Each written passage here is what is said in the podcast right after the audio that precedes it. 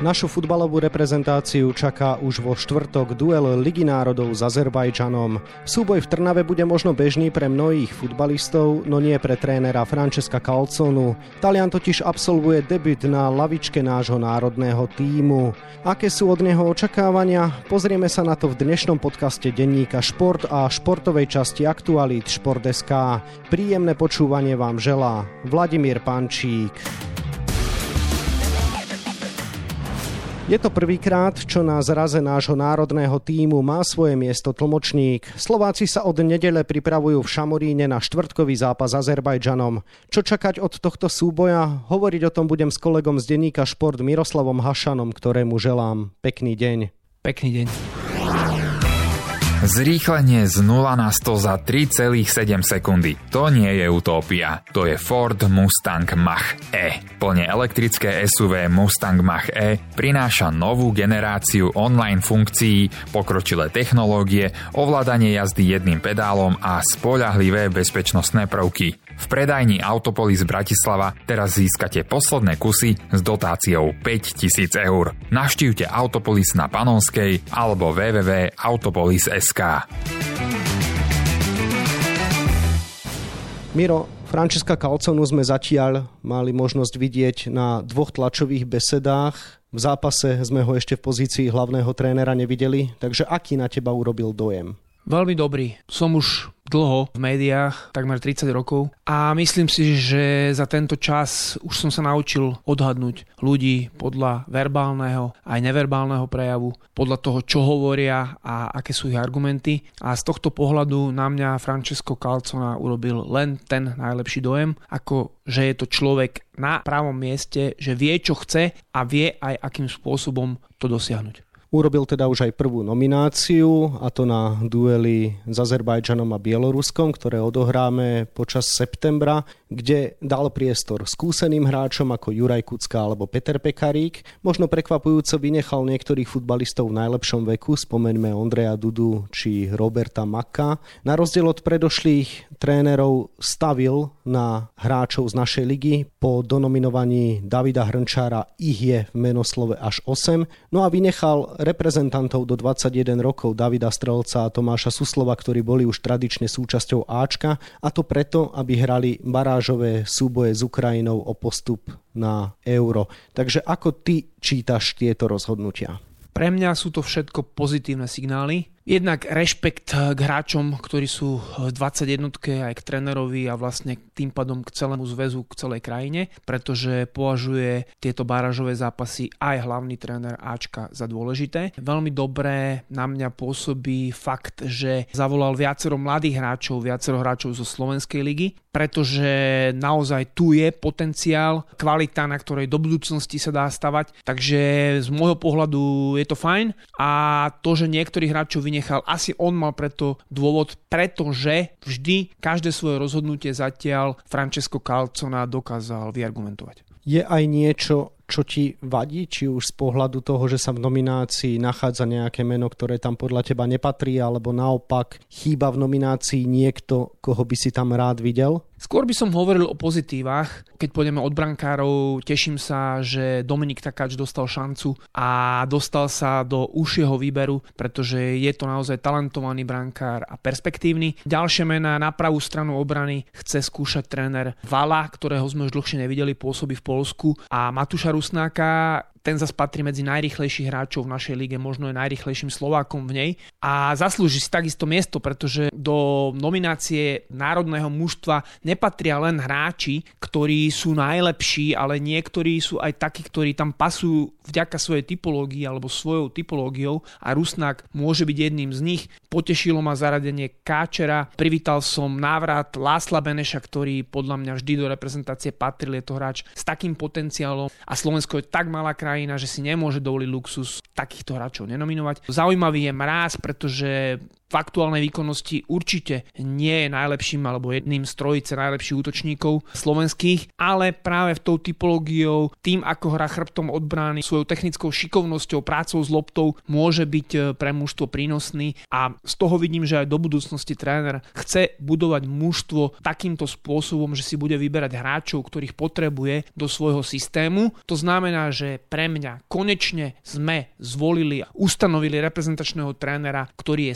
systémový, aj keď nesystémovým výberom. Skús trošku rozmeniť na drobné ten nesystémový výber. Čo ťa rušilo na tom, akým spôsobom sa Francesco Calcona stal hlavným kormidelníkom našej reprezentácie? Odporúčanie Mareka Hamšika. Na jednej strane samozrejme je to skvelá vec, ale na druhej strane, pokiaľ ideme hovoriť o zväze, tak zväz by mal zamestnávať najlepších ľudí a tí ľudia by sami mali, obzvlášť pokiaľ sa bavíme o slovenskej reprezentácii, mať prehľad o tom, akí sú tréneri, akého trénera hľadáme, a kde tí tréneri sú, prípadne kto nám na neho dá nejaké referencie a nemalo by sa to asi robiť tak, že zvukovú správu pošle hráč, ktorý vlastne skončil v reprezentácii prezidentovi zväzu. Výber naozaj bol netransparentný, pretože nevieme, kto boli kandidáti, na základe čoho si vybral výkonný výbor, alebo teda prezident s viceprezidentom zodpovedným za reprezentáciu tých kandidátov. Akým spôsobom chceme hrať, akým systémom chceme pracovať, akým smerom sa chceme ďalej uberať futbalovým. Toto všetko absentovalo, ale OK, zahoďme to, správame čiaru za tým. Calcona je tréner a z môjho pohľadu je to vynikajúca voľba, pretože jeho zástavky, kde on pôsobil a s akými trénermi, nie úplne presne to viem, ale viem si to predstaviť a tuším, aké právomoci majú asistenti v talianských realizačných tímoch, tak skrátka je to muž na správnom mieste a aj to, ako rozpráva, ako gestikuluje pri tom a aký je jeho e, výber argumentov pre rozhodnutia. Jednoducho sa mi to páči. Rozmeňme si to na drobné. Francesco Calcona zanechal najväčšiu stopu v SSC Neapol, kde pôsobil za éry Mauricia Sariho, keď e, spolu s týmto hlavným kormidelníkom trénoval Mareka Hamšíka. No a teraz v poslednej dobe pôsobil znova v Neapole a tam bol pravou rukou Luciana Spallettiho. V týme mali aj Stanislava Lobotku. Práve so Stanom Lobotkom si sa stretol minulý týždeň, pretože si bol na zápase Ligy majstrov Glasgow Rangers SSC Neapol a po ňom si mal príležitosť rozprávať sa teda s našim reprezentačným stredopoliarom aj o Francescovi Calconovi. Takže čo ti Stano povedal, akým spôsobom ti o ňom hovoril? Možno ešte kým sa dostaneme k Stanovi, ktorý rozprával len v superlatívoch o Calconovi, treba si uvedomiť, že naozaj s akými trénermi a v akej ére Calcona pôsobil v Neapole. Pretože za Sariho hral Neapol nádherný futbal, nádherný. A za Spallettiho znova sa história opakuje a hrajú opäť krásny futbal, založený na držaní lopty, na aktívnom spôsobe hry, na výborných taktických veciach a tohto všetkého sa on zúčastňoval. Čiže to je najlepšie odporúčanie, aké vôbec tréner môže mať, pretože zase my si musíme uvedomiť, že Slovensko aká je krajina, aké má finančné možnosti a tak ďalej. Ale neodbačajme od podstaty, takže presne o tomto som sa aj so Stanom rozprával a pre mňa niekoľko informácií, ktoré povedal, boli prekvapujúce. Prvá vec, ktorú povedal, že je veľmi ľudský, že má skvelý prístup, že je to kľuďas, že je to pohodiak, že nezvyšuje hlas, nekričí na hráčov, nevyžaduje si autoritu takýmto spôsobom. Naopak rozpráva, rozumne argumentuje a dáva dôveru hráčom. Vklada dôveru v hráčov a tí hráči to samozrejme cítia. A povie, keď je niekto rozumný, nepotrebuje mu to 10 krát alebo 50 krát opakovať, pretože to pochopí. A keď ten hráč niečomu nerozumie, vie sa aj spýtať, že čo, ako a prečo. Takže z tohto pohľadu stanovi on veľmi pomohol, tak aspoň teda rozprával Stano Lobotka. A potom hovoril ďalšie zaujímavé veci, že väčšinu taktických tréningov zameraných na prípravu na zápas viedol Calcona. To nebolo tak, že Spalletti na ihrisku tie tréningy viedol, ale už videom počnúc analýzou a tým, čo sú silné, slabé stránky, ako napádať súpera, v ktorých priestoroch, kedy, ktoré zatvárať, ako otvárať útok, akým spôsobom sa dostávať do kombinácie, akým spôsobom viesť ten útok. To všetko viedol Francesco Calcona. A to je fantastická vec, pretože toto z môjho pohľadu je práve problém slovenského futbalu, pretože ani našich trénerov to veľmi nemal kto naučiť a jeho vklad pre slovenský futbal z tohto pohľadu môže byť bez ohľadu na výsledky, lebo výsledky sú výsledky, ale budovanie systému je niečo iné, môže byť obrovský ten jeho vklad. Skús teda vysvetliť, čo musí Francesco Calcona zmeniť v hre našej reprezentácii a čo by jej mohol priniesť, nielen na základe toho, čo by bolo správne, ale čo v minulosti ukázali týmy Mauricia Sariho alebo Luciana Spallettiho a dá sa teda očakávať, že to Francesco Calcona donesie do nášho národného týmu. Jednoznačne je to organizácia hry, a ďalej Stano Lobotka hovoril, že Taliani sú známi tým, že sú obrovskí detailisti. Ale nie len, že na najmenšie detaily myslia, ale majú pripravených niekoľko alternatív, ako sa zápas bude vyvíjať, taktických plánov a tie potom e, dokážu posúvať. To znamená, keď nefunguje plán A, prejdeme k plánu B, keď nefunguje plán B, prejdeme k ďalšiemu plánu. Toto je veľmi podstatné a potom je to presne ten detailizmus v zmysle, že kde sa majú tí hráči, kedy pohybovať, akým spôsobom sa štartuje pressing, kto ho štartuje, kedy do ňoho ideme, v ktorých eh, zónach ihriska, ale to je, keď sa budeme baviť o pressingu alebo o defenzíve v hlbokom bloku, lebo to sú veci, kde sme my zaostávali. My sme síce bránili v hlbokom bloku, ale bránili sme neúčinne, neefektívne. Častokrát sa nám stalo, že hráči robili, čo nemali a nerobili, čo mali. A tu len malé pootočenie koliesok môže priniesť obrovský efekt vo výsledku. Nemusí to byť krásny, fantastický futbal pre oko diváka, pretože reprezentačné mužstva nie sú tak zohraté ako klubové mužstva, nemajú toľko času, pár tréningov má k dispozícii tréner, ale tá organizácia neustále sa dá zlepšovať, základ treba mať samozrejme výborný a potom ho posúvať ďalej. A toto podľa mňa všetko Francesco Calcona do slovenského futbalu, do slovenskej reprezentácie prinesie. Stále sa hovorí, že sa hľadá líder národného týmu po konci Mareka Hamšíka. Myslíš si, že ním môže byť práve Stano Lobotka, teraz nemyslím ten líder osobnostný, čo je určite kapitán Milan Škriňar, ale ten líder ofenzívy, ten, čo dá hre myšlienku, ten kľúčový hráč, ten mozog týmu. A pýtam sa aj preto na Stana Lobotku, lebo ho pozná Francesco Calcona, tak by mohol na ňom postaviť ten herný systém, je tak? Určite nám postaví herný systém, ale Stano Lobotka nie je, nemôže byť lídrom ofenzívy to si treba uvedomiť, že on je defenzívny stredopoliar, defenzívny štít. Síce s výborným tvorivým prístupom, ale stále je to defenzívny štít. Jeho úlohou je predovšetkým vyplňať tie správne priestory a štartovať zakladanie akcií. Ja ale si nemyslím, že my máme problém osobnostný v reprezentácii, pretože napríklad Škriniar je osobnosťou Interu Milano, možno najväčšou. Boli majstri v minulej sezóne o majstrovský titul hrali. Lobotka takisto hral v minulej sezóne o majstrovský titul v Taliansku. Teraz je súčasťou Neapolu, ktorý je v tabulke prvý a v Lige majstrov zdolali Liverpool, vyhrali na pôde Glasgow Rangers 3-0, to znamená, že to mužstvo šliape a Lobotka hrá fantasticky. Keď som pozeral zápas z AC Milano, ten nedelňajší, pozeral som ho na jednej britskej stanici a tí britskí komentátori spievali ódy na to, ako hrá ale zase je to správne využitie, pretože on ten zápas ani nerozhodol, ani nemal v ňom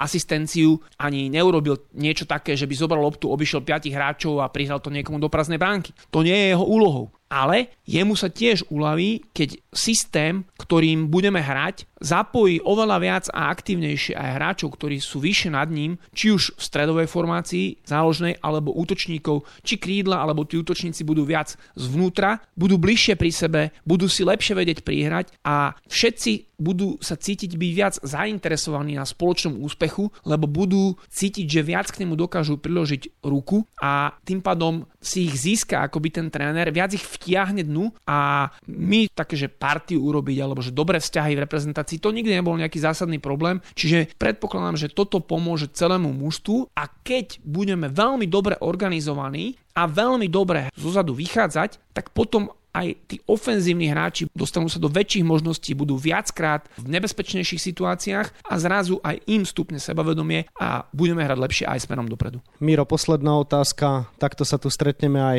o 3 dni a budeme sa rozprávať o tom, ako dopadol zápas Slovensko-Azerbajdžan. Stručne, výstižne a jasne.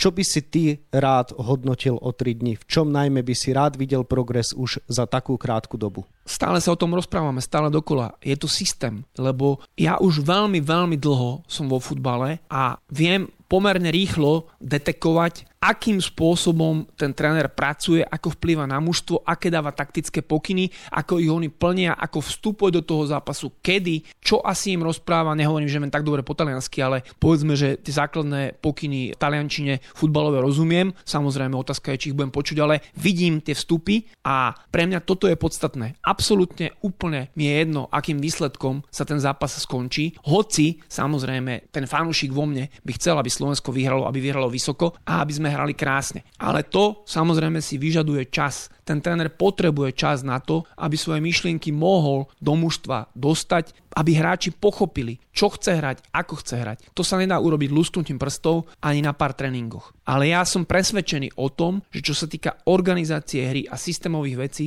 že to tam uvidím a že postupne sa budeme baviť naozaj o tom, čo, kde, aký hráč, ktorý, prečo, ako pasuje do tohto systému, kam ho môžeme ďalej posúvať ten systém a nebudeme sa tváriť, že náhodne niekto zahrá zahrať dobrý zápas, budeme robiť z neho spasiteľa, ako sme v minulosti robili z Hromandu, zo Suslova, zo Šranca, z Almášiho, ja neviem z koho, pretože všetci tí hráči chcú reprezentovať, chcú hrať najlepšie ako vedia. Len im to treba umožniť. Samozrejme, ja nemám očakávania, že budeme vyhrávať nad Francúzmi, Španielmi, Talianmi, proste nad svetovými veľmocami, ale mám očakávanie to, že si dáme šancu odohrať aj s tými najlepšími mužstvami dobré zápasy a hrať dobré zápasy aj proti vyrovnaným alebo papierovo slabším súperom. Toľko kolega z denníka Šport Miroslav Hašan, ktorému ďakujem za rozhovor a želám ešte pekný deň. Pekný deň. Našej futbalovej reprezentácii venujeme značný priestor na webe Športdeska a takisto v denníku Šport. V jeho dnešnom vydaní nájdete aj tieto témy.